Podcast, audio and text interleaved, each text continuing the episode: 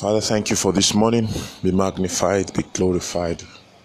We give you praise in the name of the Lord Jesus Christ. Thank you so much for bringing us into a new day, a new week.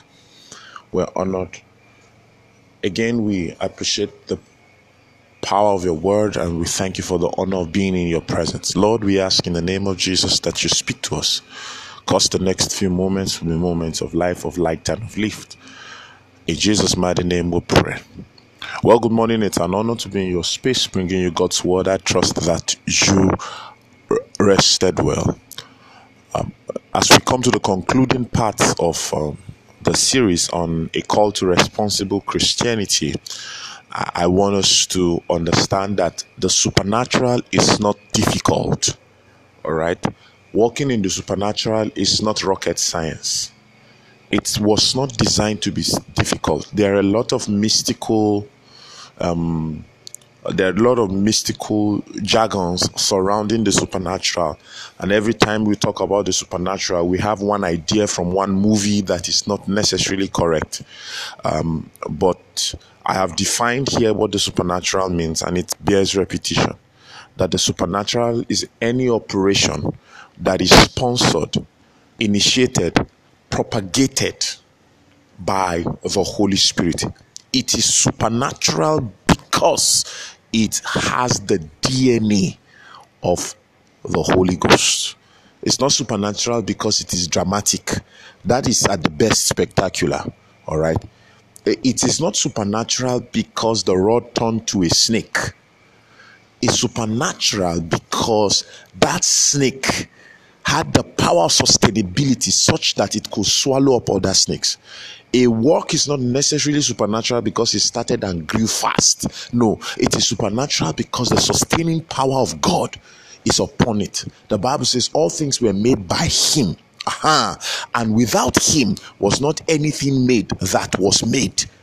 So that's how you know that something is supernatural the voice the voice will survive all contradicting storms uh-huh it's supernatural so when that is said you will understand that the Lord does not lead you primarily by spectacular happenings.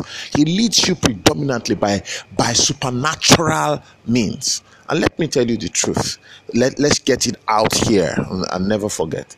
The inward witness, the inward premonition that you have, that thought that reminds you of scripture, which is what I want to talk about this morning, is not in any way inferior to an open vision of 24 hours. No, it's not. It's not. It's not. It's not enough. It's not. It's not inferior to a voice that broke the rocks in pieces. No.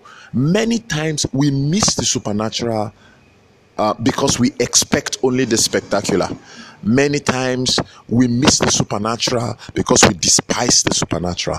Do not despise anything that is born of the Spirit. The Word of God is not to be despised. Now, God leads you primarily by the inward witness. If you have mastered the inward witness, you have mastered how to be led by the Spirit of God. I'll say that again.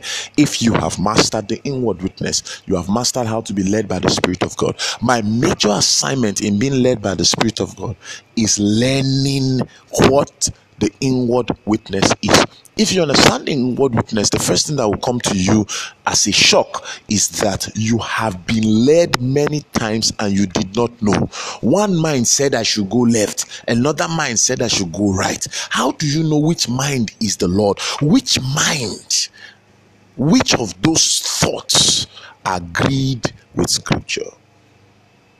and was there no scripture around it so many times you were led and you did not know. The bible says in john chapter 14 and verse 26 that when the spirit of god comes the spirit of truth he will remind you he will bring to your remembrance all the things that i have said the Holy Ghost leads us by reminding us of the Word of God. I'll say that again. The Holy Spirit leads us by reminding us of the Word of God. Any thought that reminds you of Scripture is the witness of the Spirit. Any thought that reminds you of the Holy written Word is the Word of God. Paul, uh, Peter, pardon me, will say in the book of Acts of the Apostles, chapter 11, he says, Then remembered I the word of God. That was the Holy Ghost leading him. So that it suffices to say that if you are going to be led by the Spirit of God accurately and successfully, then you must be a student of the Word of God. The Bible says, when the Spirit of truth is come, He will testify of me. He will testify. This is John chapter 15 and verse 26. He will testify of me, me being the Word of God. Then He says, You will bear witness. You see that the testimony of Jesus is the witness of the Spirit. He said, You will bear witness because you have been with me.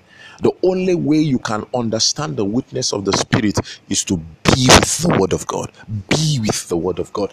Be with, with the Word of God. You cannot overemphasize it. That the reason why it is difficult for you to be led by the Spirit, quote and unquote, is because you do not know the Word.